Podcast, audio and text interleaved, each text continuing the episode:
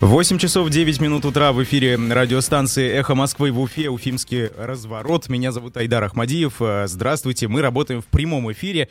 А, трансляции в Facebook и на YouTube также запущены. Можете переходить туда и смотреть э, на меня, если у вас есть такое желание или вам удобно с гаджетов ваших слушать эфир «Эхо Москвы». Также напомню, что у нас YouTube-канал «Эхо Москвы» в Уфе. Там очень много разных публикаций, эксклюзива, видеозаписей. Можете переходить и э, смотреть. Обязательно подписывайтесь. А также совсем недавно мы запустили подкасты, а, они пока что не так развиты, как хотелось бы, но в любом случае теперь эфиры, в записи эфиров «Эх Москвы» в Уфе можно слушать а, на совершенно разных площадках, в том числе Яндекс Музыка, Apple подкасты, а, Castbox, ну и я надеюсь, мы еще и расширим это количество площадок подкаст. А, ну что ж, а, номер для смс-сообщений у нас существует а, плюс 7 927 304 10 51. А, присылайте свои сообщения, мнения. Во второй половине часа у нас будет а, в студии, точнее, дистанционно, так как так, ситуация диктует. А, гость, можете присылать ему вопросы. Позднее расскажу, кто это. А, ну, а план эфира таков. Обзор прессы, почитаем материалы коллег, которые вышли вчера. Их довольно много. Я попытался составить обзор прессы таким образом, чтобы охватить все темы, которые были актуальны вчера и которые актуальными еще сегодня остаются.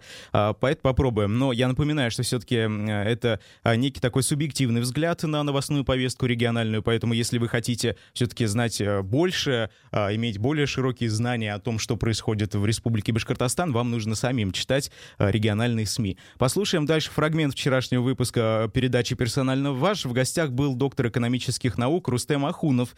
А этот эфир я слушал, он был довольно интересным, поэтому советую и вам. Мы небольшой фрагмент с вами прослушаем.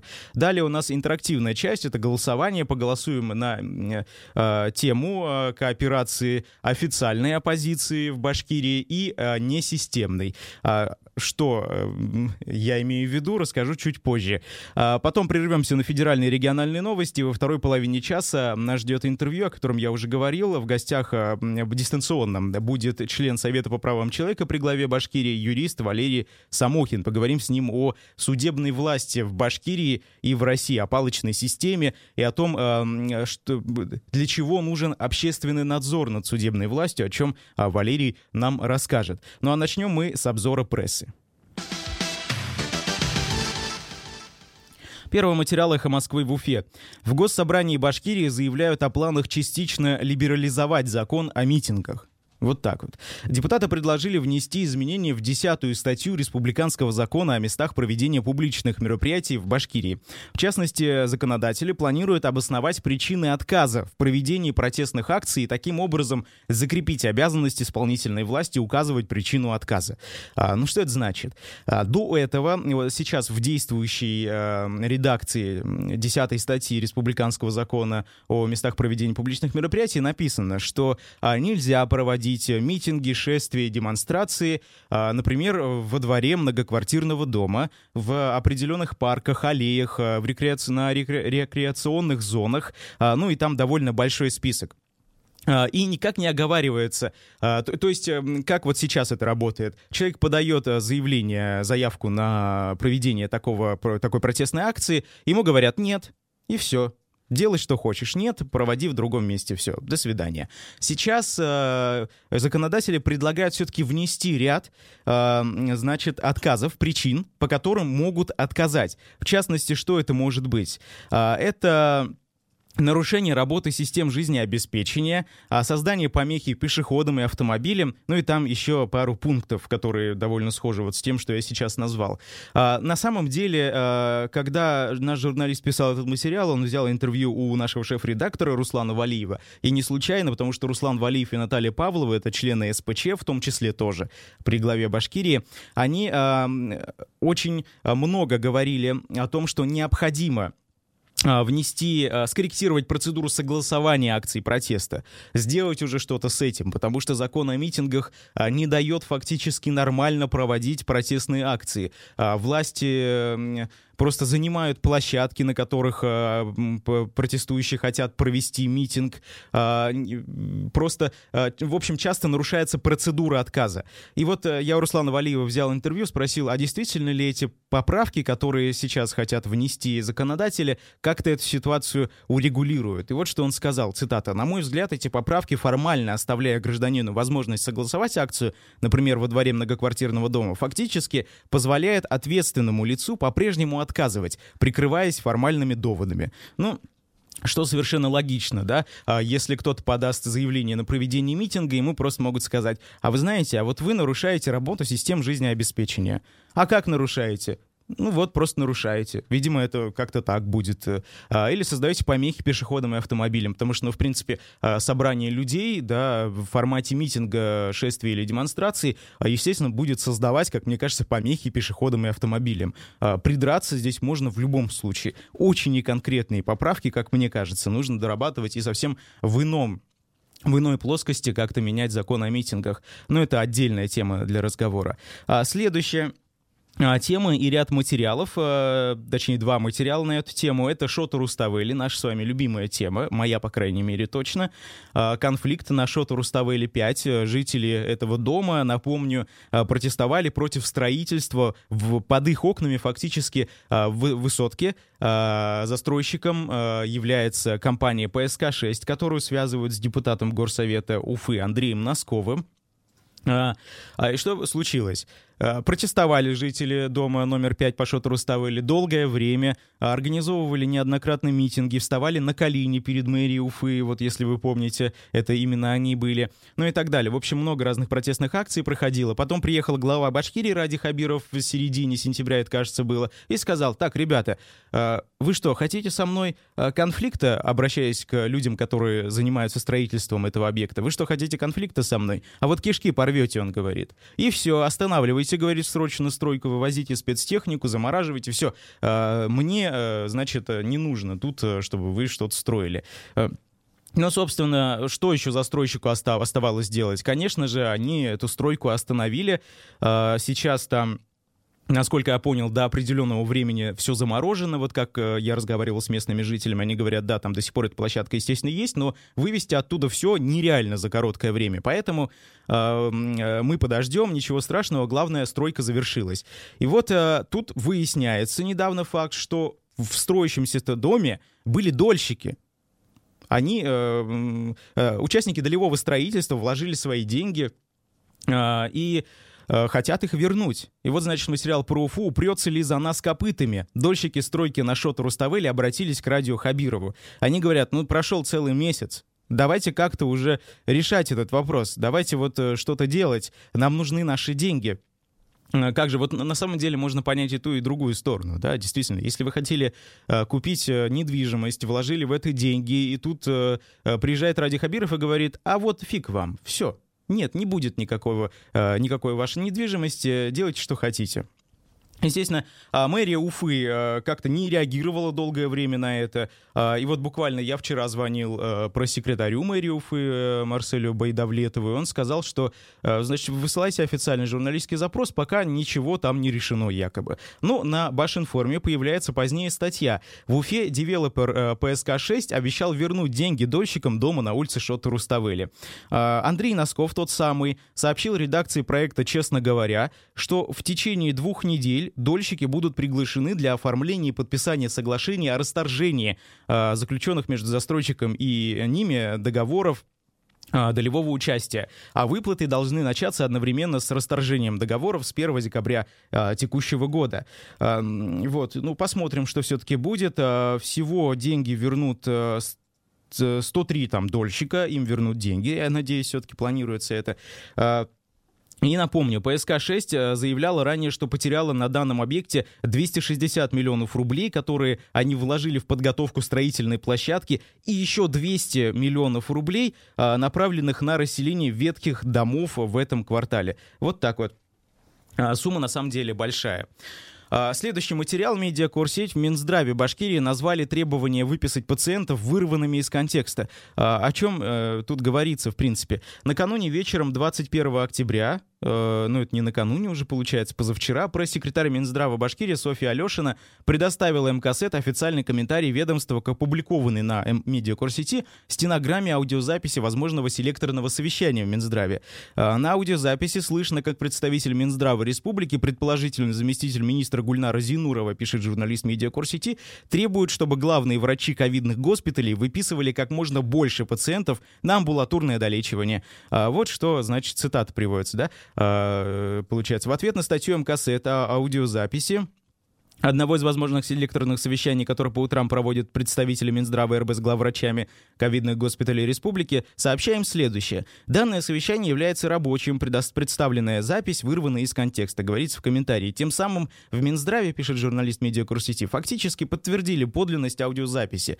А, ну что там, вот коротко расскажу, что говорится в этой аудиозаписи. Дело в том, что там, а, значит, представитель Минздрава в разговоре с главными врачами говорит, вот э, сколько у вас, спрашивает, сколько поступает к вам пациентов? Говорят, 40 поступает пациентов. Она говорит, ну тогда надо выписывать больше, чем поступает, выписывайте 50, там, и еще сколько-то там какие-то цифры. А, вот, например, один из, значит, глав, главный врач, я так понимаю, Демского госпиталя Фанил Шамигулов, говорит о том, что Значит, за сутки поступили 40, выписаны были накануне 9, и запланировано в течение суток выписка еще 20. Ему отвечают, это очень мало, не пойдет. 69 пациентов и только 29 выписаны. Это очень плохо, негодует представитель Минздрава. Вот так вот, представляете? А, ну, статья здесь большая, можно напутать э, фамилии, поэтому переходите, медиакорсеть. А, изначально предыстория, да, 40 поступает, 50 надо выписать, называется статья, и потом уже ответ Минздрава. А сейчас э, предлагаю послушать фрагмент вчерашнего выпуска программы «Персонально ваш». В гостях был доктор экономических наук Рустем Ахунов.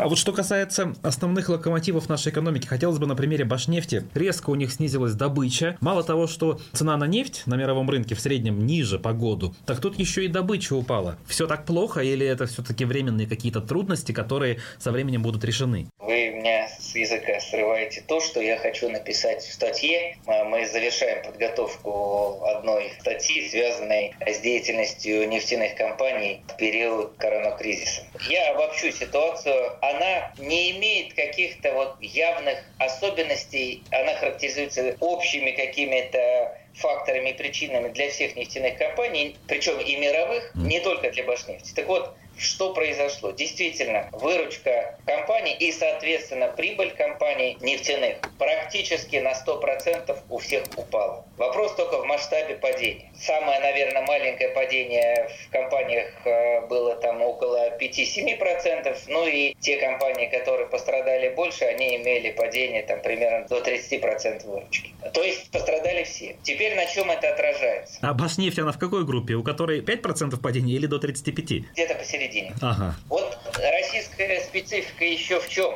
Мы же понимаем, что нефть и газ в России это все и, соответственно, трепетное отношение к этой отрасли со стороны государства. С одной стороны, государство помогает, с другой стороны, максимально выкачивает в виде налогов все, что можно взять с этой отрасли. Речь идет как о нефти, так и нефтепереработке. Там есть различные механизмы, они часто меняются, но в целом вся налоговая система настроена на то, чтобы максимально с нефтяной компании изъять э, средства и обеспечить поступление в бюджетную систему. Так вот, Прибыль в разы отличается от того, что получили компании в прошлом году, и есть в ряде компаний убыток, это первое. Второе, это отражается на инвестиционных планах компаний. Это говорит о том, что сегодня компании не спешат возвращаться к тем инвестиционным планам, которые они запланировали до пандемии, до снижения цены на нефть. Сегодня сокращение инвестиционных планов опять же, для нашей экономики, связанной с нефтегазом, говорит о том, что воловой региональный продукт будущего периода, через 3-4 года, когда эти инвестиционные планы должны были реализоваться, он будет меньше потенциального. И самое интересное, что вот э, опросы ключевых производственников промышленных, в том числе нефтяных компаний, сегодня показывает следующее. Сохраняется очень высокая, наверное, беспрецедентно высокая степень неопределенности ключевых производителей в отношении дальнейшего совокупного спроса на их продукцию и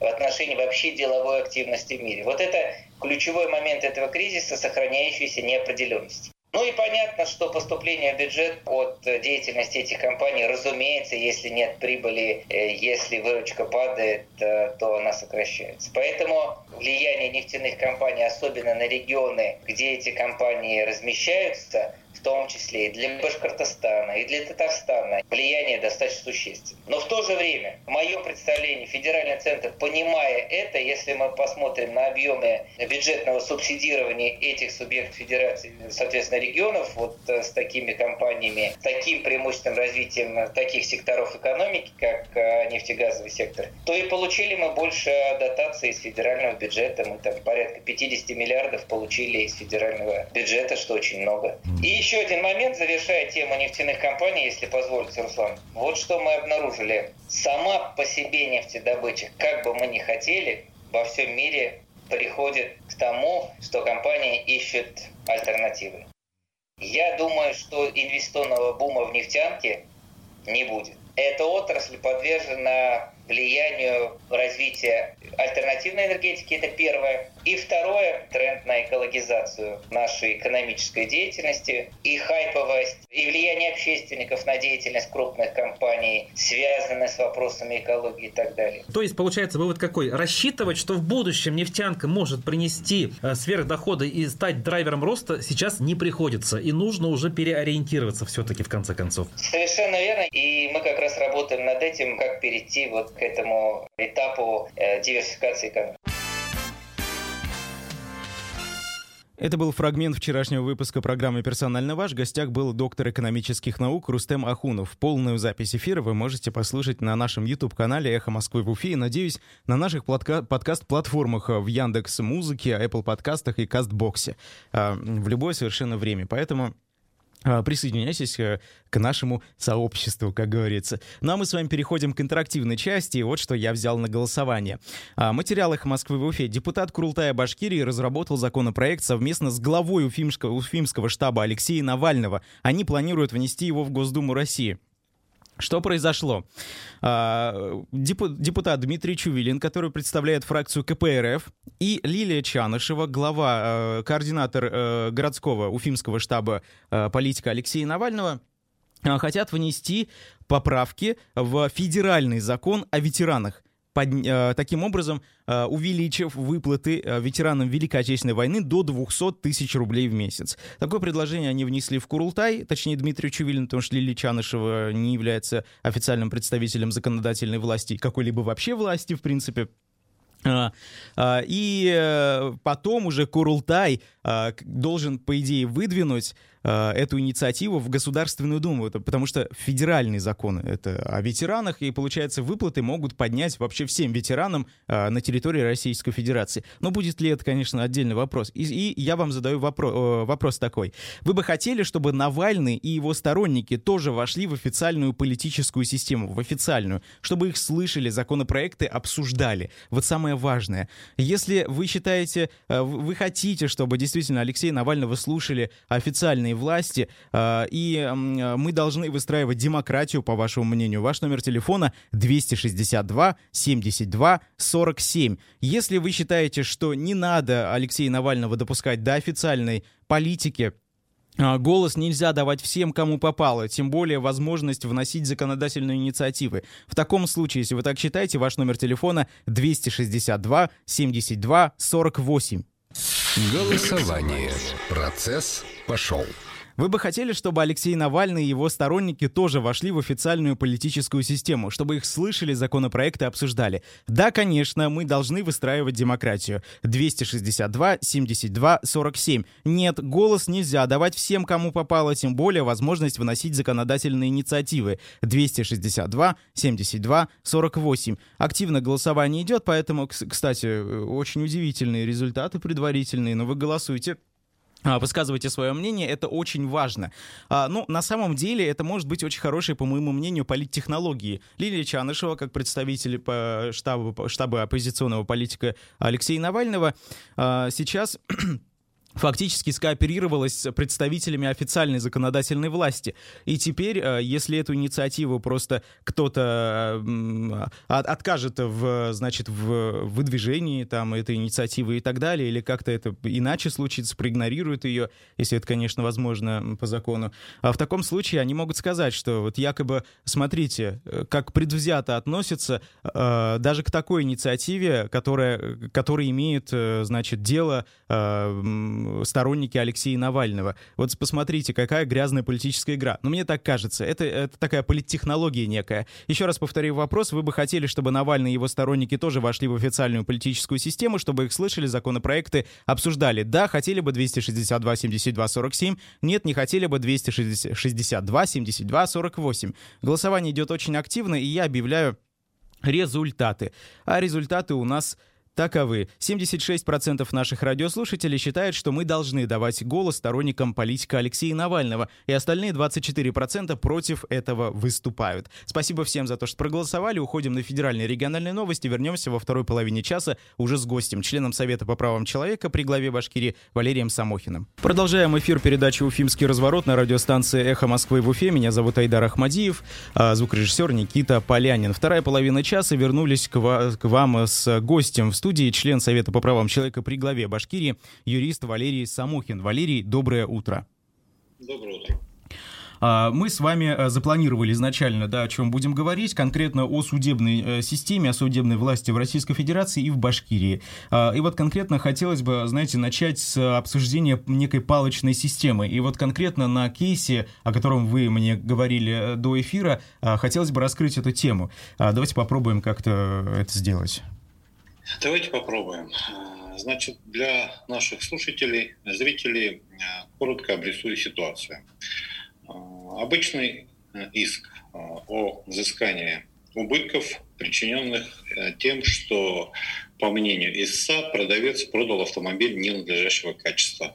Цена вопроса менее 100 тысяч, прошу прощения, чуть более 100 тысяч рублей. То есть достаточно, скажем так, несущественная сумма для многих наших граждан.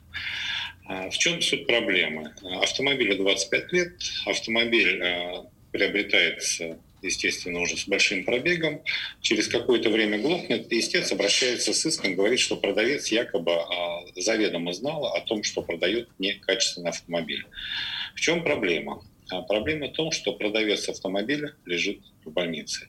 Лежит с девятилетним ребенком, а, которому предстоит операция значит, в отделении нейрохирургии. Это Республиканская детская клиническая больница. И, естественно, продавец, ответчица по делу, она просит суд перенести судебное заседание. Предоставляет все необходимые справки. Дело рассматривает Советский районный суд, если не ошибаюсь, судья Труянова по первой инстанции. А, суд переносит судебное заседание, причем не на ту дату, на которую просят ответчик по делу. Потому что ответчица, да, она просит перенести на более позднюю дату, потому что ту дату, которую назначил суд, она совпадает с этим с нахождением э, значит, в больнице. Тем не менее, суд э, переносит на ту дату, на которую удобно суду. Естественно, ответчик на судебное заседание не является. Суд сразу же в день рассмотрения э, значит, предварительного судебного заседания извещает по телефону ответчика и ставит перед ним условия. Либо ответчик является в судебное заседание, следующее судебное заседание, либо суд рассмотрит дело без ответчика. В чем э, пагубность данной ситуации? У нас у суда есть право, заметьте, у суда есть обязанность приостановить производство по делу, а, предусмотренное процессуальным законом. Но есть случаи, которые а, значит, такую обязанность не предусматривают. В этих случаях у суда есть право приостановить производство по делу. То есть нахождение стороны по делу в стационаре, это как раз-таки относится к той значит, категории, где э, у суда есть право. Суд может приостановить производство по делу, может не приостанавливать. И вот здесь вступает как раз-таки в дело та самая палочная система. А суд должен рассмотреть дело, районный суд, речь идет о районном суде в данном случае, суд должен рассмотреть дело в течение двух месяцев. Если суд не рассматривает э, дело за срок, который установлен процессуальным законом, суду необходимо ежемесячно, ежемесячно суды подают справки в вышестоящий судебный орган. То есть мировые суды э, подают справки в районные суды, районные суды, естественно, подают республиканские верховные суды либо областные суды. Суд, э, значит, справки должен указать причины, по которым э, дело вышло за сроки рассмотрения, установленные законом. Естественно, для судов это дополнительная нагрузка, они этого делать не хотят. Поэтому суду проще э, возложить ту проблему, которая возникла у суда, на ответчика. Поэтому суд ставит перед ответчиком вопрос. Либо являешься, либо я рассматриваю дело без тебя. Вот. В принципе, суд мог рассмотреть дело без ответчика. Какие последствия? Основания, допустим, потом в апелляции для перехода на рассмотрение дела по правилам первой инстанции нет. Но э, ответчик в апелляции может ходатайствовать, э, ссылаясь на уважительность причин, ходатайствовать, значит, о том, чтобы, ну, де-факто дело рассматривалось в первой инстанции. То есть делать какие-то запросы, значит, заявлять какие-то ходатайства и прочее, прочее, прочее. Но, естественно, в этом случае вышестоящая инстанция задаст вопрос суду первой инстанции, а почему, собственно, ты все это не делал при рассмотрении дела в первой инстанции. Естественно, у суда в этом случае возникают риски, что его решение отменят. Поэтому я еще раз повторюсь, суд в этом случае думает не о том, как рассмотреть дело, а суд думает о том, как правильно разрешить, да, и справедливо. А суд в этом случае думает о том, как ему соблюсти сроки и не нарваться на отмену решения. Поэтому суд выбирает такой подход. Он говорит ответчику, либо являйся, либо я рассмотрю без тебя. Ответчик вынужден ну, явиться в суд и участвовать в суде. Причем ответчик, ответчица в данном случае, одинокая мама, она приходит с ребенком. Ребенку 9 лет в судебное заседание. Судья Турьянова выставляет ребенка в коридор, ссылаясь на то, что чтобы не причинять травму ребенку. Ну, как э, в этом случае возникает вопрос, а как участие в судебном заседании может причинить травму ребенку? То есть нахождение ребенка в коридоре, больного ребенка, замечу, это не травма, а значит нахождение э, в судебном заседании с точки зрения суда это травма. Ребенка выпроваживают в коридор, ребенок сидит, плачет. Вот психоэмоциональное состояние да, мамы – то есть когда она выступает в суде. Она думает либо о деле, либо о больном ребенке. Что происходит потом? Потом ребенок умирает. Проходит два месяца, ребенок умирает. Поскольку все-таки э, прерванное лечение, э, значит, э, невозможность обеспечить ребенку необходимую медицинскую помощь, поскольку, значит, э, постоянно дергают судебное заседание, голова занята другим. Вот я считаю, что это как раз-таки те действия привели, в том числе способствовали значит, Э, наступлению вот таких неблагоприятных пагубных последствий, то есть к смерти ребенка. И э, вот я со многими судьями разговаривал, э, значит, они говорят, они разводят руками, а что, говорит, мы можем сделать? Если, говорит, мы рассматриваем дело свыше двух месяцев, сразу же кураторы берут нас на заметку с вышестоящего суда. Сразу возникают вопросы, почему вы затягиваете? Не дай бог, дело будет рассматриваться более трех месяцев – судью, судье прилетает частник. Ну, то есть частное определение в адрес суда. Несколько частников э, судье не продлят полномочия. Поэтому судьи вынуждены балансировать, а либо, значит, э, своя рубашка ближе к телу, либо все-таки надо стараться рассмотреть дело справедливо. В чем маразм, вот, по-другому не скажу, этой ситуации, да? Если вы, к примеру, рассмотрели дело, в установленные законом сроки, то есть в двухмесячный срок в районном суде. То есть э, делается для чего? Делается для того, чтобы не было потом а, обвинений со стороны истцов либо ответчиков в судебной волоките. То есть суд рассматривает дело в двухмесячный срок, он отчитался, он свою обязанность исполнил. Потом подаются апелляционные жалобы. Так вот, апелляционная жалоба может лежать полгода, может лежать год, за это уже судье никакая дисциплинарная ответственность не предусмотрена. То есть, э, по сути, вот э, та система, которая создана сейчас, она направлена не на то, чтобы суды рассматривали дело, как это положено в соответствии с требованиями закона, направлена на то, чтобы всего лишь придать формальность, э, ну, придать э, формальные признаки, то есть должны быть справедливости судебного решения. Не более того. Вот могу привести другой пример, да, вот у нас сейчас... Э... Валерий, а, я прошу прощения, да. я вас перебью, да, еще раз можете назвать, пожалуйста, имя судьи, кто это сделал и что это за суд? Это Советский районный суд города Уфы, судья Турьянова, это первая инстанция. А вот э, этой судье Турьяновой э, какая-то ответственность предусмотрена? То есть сейчас как дальше дело может развиваться? Все-таки можно ли как-то доказать, что по ее вине как раз э, ребенок не получил должное лечение и последствием стала его смерть? Думаю, что нет, потому что если мы будем все-таки рассматривать дело именно с точки зрения закона, да, даже если судья признает факт, ну, так скажем, некоторого давления на ответчика, то есть, э, естественно, у нас нет записи телефонного разговора, есть только э, телефон суда, ну, то есть выписка с э, оператора сотовой связи, что да, в тот момент, когда ответчик находил, находилась в больнице, значит, последовал телефонный звонок, но, в принципе, судья имеет право предложить ответчику такой выбор. Либо ты являешься на судебное заседание, либо, значит, мы дело рассматриваем без тебя. То есть, я еще раз говорю, формально, формально нарушения закона в данном случае нет. Но речь мы ведем не о том, а, значит, что имеются там формальные признаки нарушения, либо нет. Мы-то речь ведет, ведем о том, что у судьи есть право приостанавливать производство по делу. А вот это уже должно, а, значит, получать оценку соответствующих, а, так скажем, контрольных внутренних судебных органов. То есть если судья признает, что ответчик находится э, в заведомо беспомощном состоянии, да, то есть что ответчик находится на лечении с ребенком в больнице, почему судья не воспользовался тем правом, которое дает ему закон? Почему судья, когда у него была возможность выбора, почему все-таки судья настоял на явке ответчика в судебное заседание? Ведь, по сути, когда тебе, тебя ставят перед выбором, либо ты приходишь в суд и защищаешь свои права всеми дозволенными способами, либо ты, э, либо мы рассматриваем дело без тебя, и де-факто это как э, суд уже, можно сказать, заведомо выносит решение в пользу ИСА, но извините, да.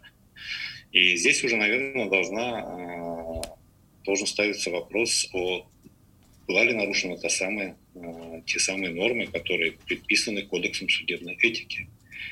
Ведь судья все-таки должен отдавать себе должен как-то, эм, значит, предвосхищать, точнее, даже не предвосхищать, правильнее будет термин здесь, наверное, должен предусматривать, э, могут ли возникнуть в этом случае какие-то последствия, либо нет. Ведь судья женщина.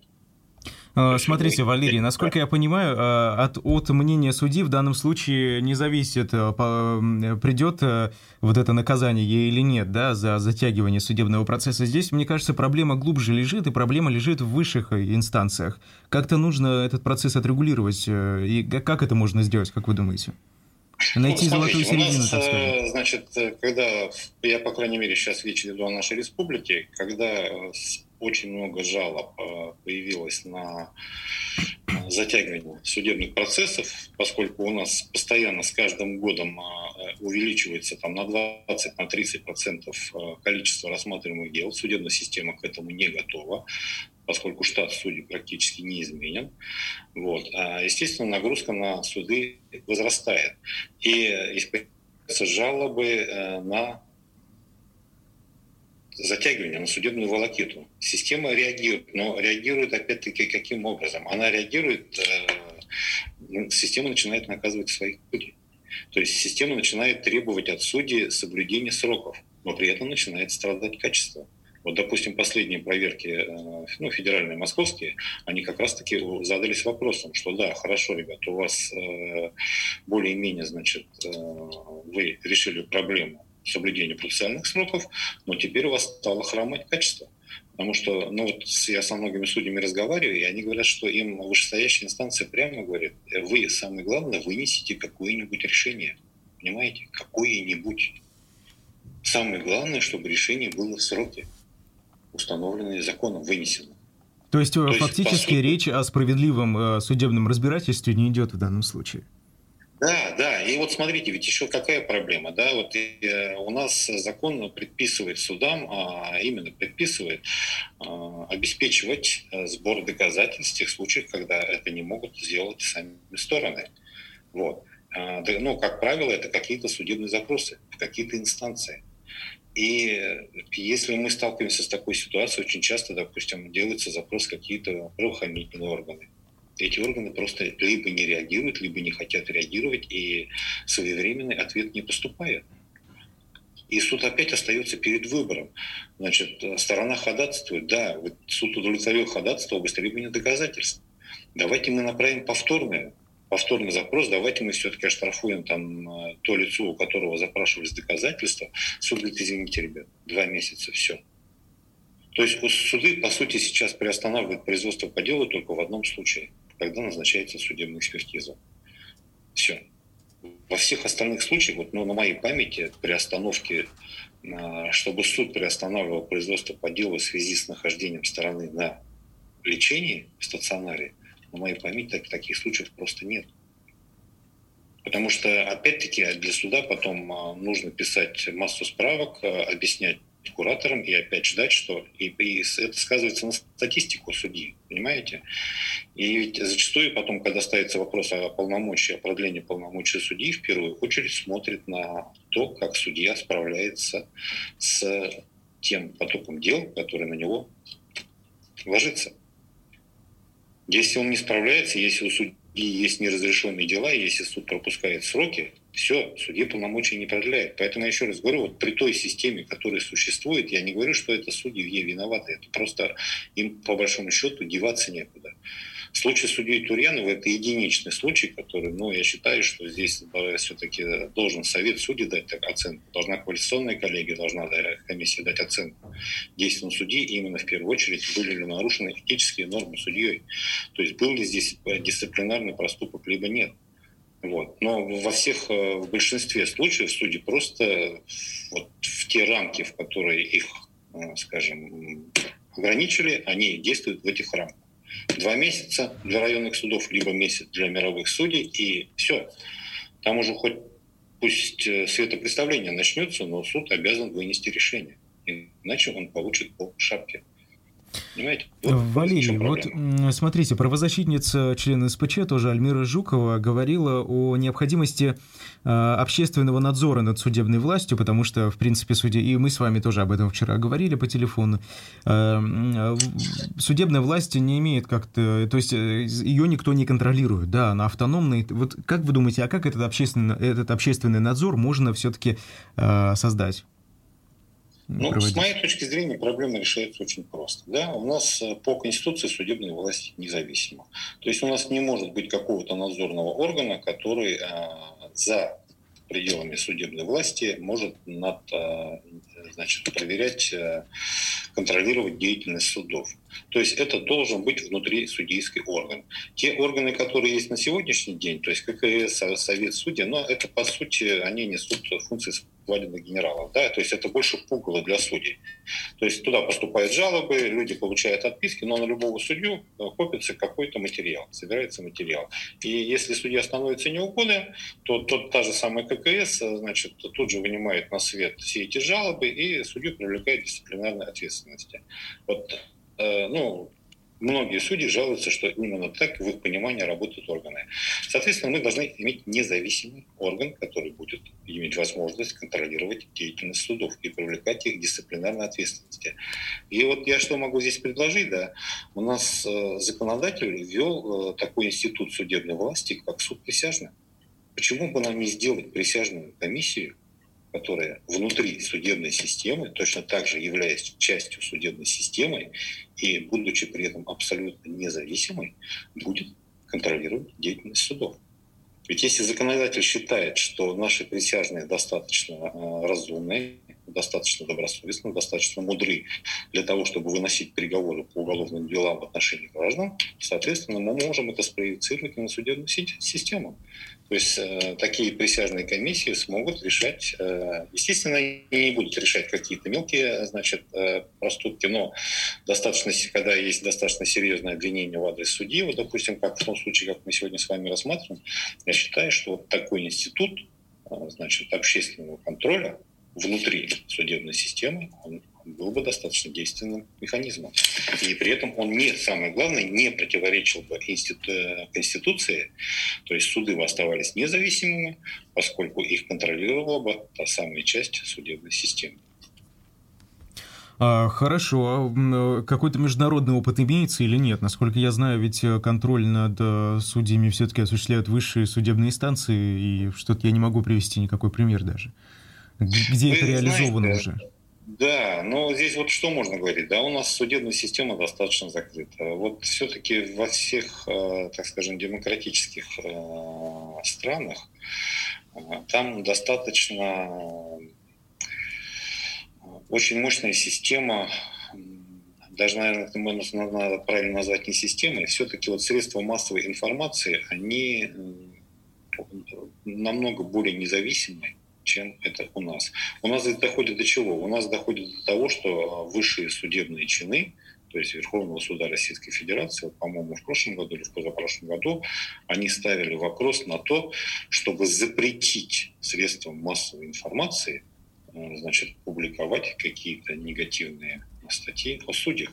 То есть чем это они обосновали? Они обосновали тем, что судьи беззащитны, и судьи не могут отвечать в прессе, поскольку это им запрещает закон. И получается, что когда судью а, с их точки зрения несправедливо в чем-то обвиняют, судья оказывается заведомо в беспомощном состоянии. Ну, бред, согласитесь. Поэтому, если у нас не получается создать э, такой контроль со стороны средств массовой информации, хотя это только часть контроля, я все-таки считаю, что у нас должен быть такой независимый внутри судебный контроль. То есть такой контроль, на который не могут повлиять а, никто из судей. А так, э, во многих странах у нас э, должность судьи выборная, по крайней мере, председателя судов. Вот. Поэтому там есть контроль все-таки со стороны самих граждан. У нас, к сожалению, судьи все назначаются, председатели судов назначаются, и систему назначения мы с вами прекрасно понимаем как зачастую это происходит. А вы знаете, а что касается э, Конституционного суда. Вот э, недавно, да, совершенно особое мнение э, судьи Конституционного суда России теперь э, не могут публиковать. Э, и что касается Конституционного суда субъектов Российской Федерации, вот конкретно Республики Башкортостан, что можете об этом сказать? А насколько это дееспособный живой орган? Ну, смотрите, у нас, э, вот среди юристов такая, есть такая шутка, что никогда не стоит э, ссылаться на мнение э, либо на позицию Конституционного суда. То есть позиция Конституционного суда, она зачастую вступает в противовес, в противоречие с позицией Верховного суда Российской Федерации. И, естественно, поскольку у судов есть прямое подчинение именно Верховному суду России, они принимают позицию Верховного суда России, даже если эта позиция вступает в какое-то противоречие с ну, Конституционным судом. То есть, да, такой орган нужен, да, значит, Конституционный суд в первую очередь э, дает оценку тому, соответствует ли у нас тот или иной закон действующей Конституции, то есть нам без него не обойтись. И все. Собственно, на этом вся функция Конституционного суда и заканчивается, и у него нет другой функции.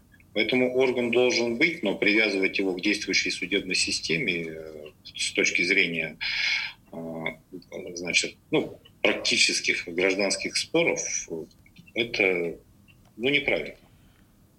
То есть перед Конституционным судом вы можете только ставить вопрос, что такой-то а, значит, закон он либо несправедлив, либо, значит, имеет какое-то двоякое толкование, которое приводит к, значит, разнородной судебной практики. Все. Mm-hmm. Хорошо, Поэтому... спасибо большое, Валерий. У нас время, к сожалению, подошло к концу. В гостях был Валерий Самохин, член Совета по правам человека при главе Башкирии, юрист. Меня зовут Айдар Ахмадиев. Всем спасибо большое за эфир и хорошего дня. До свидания.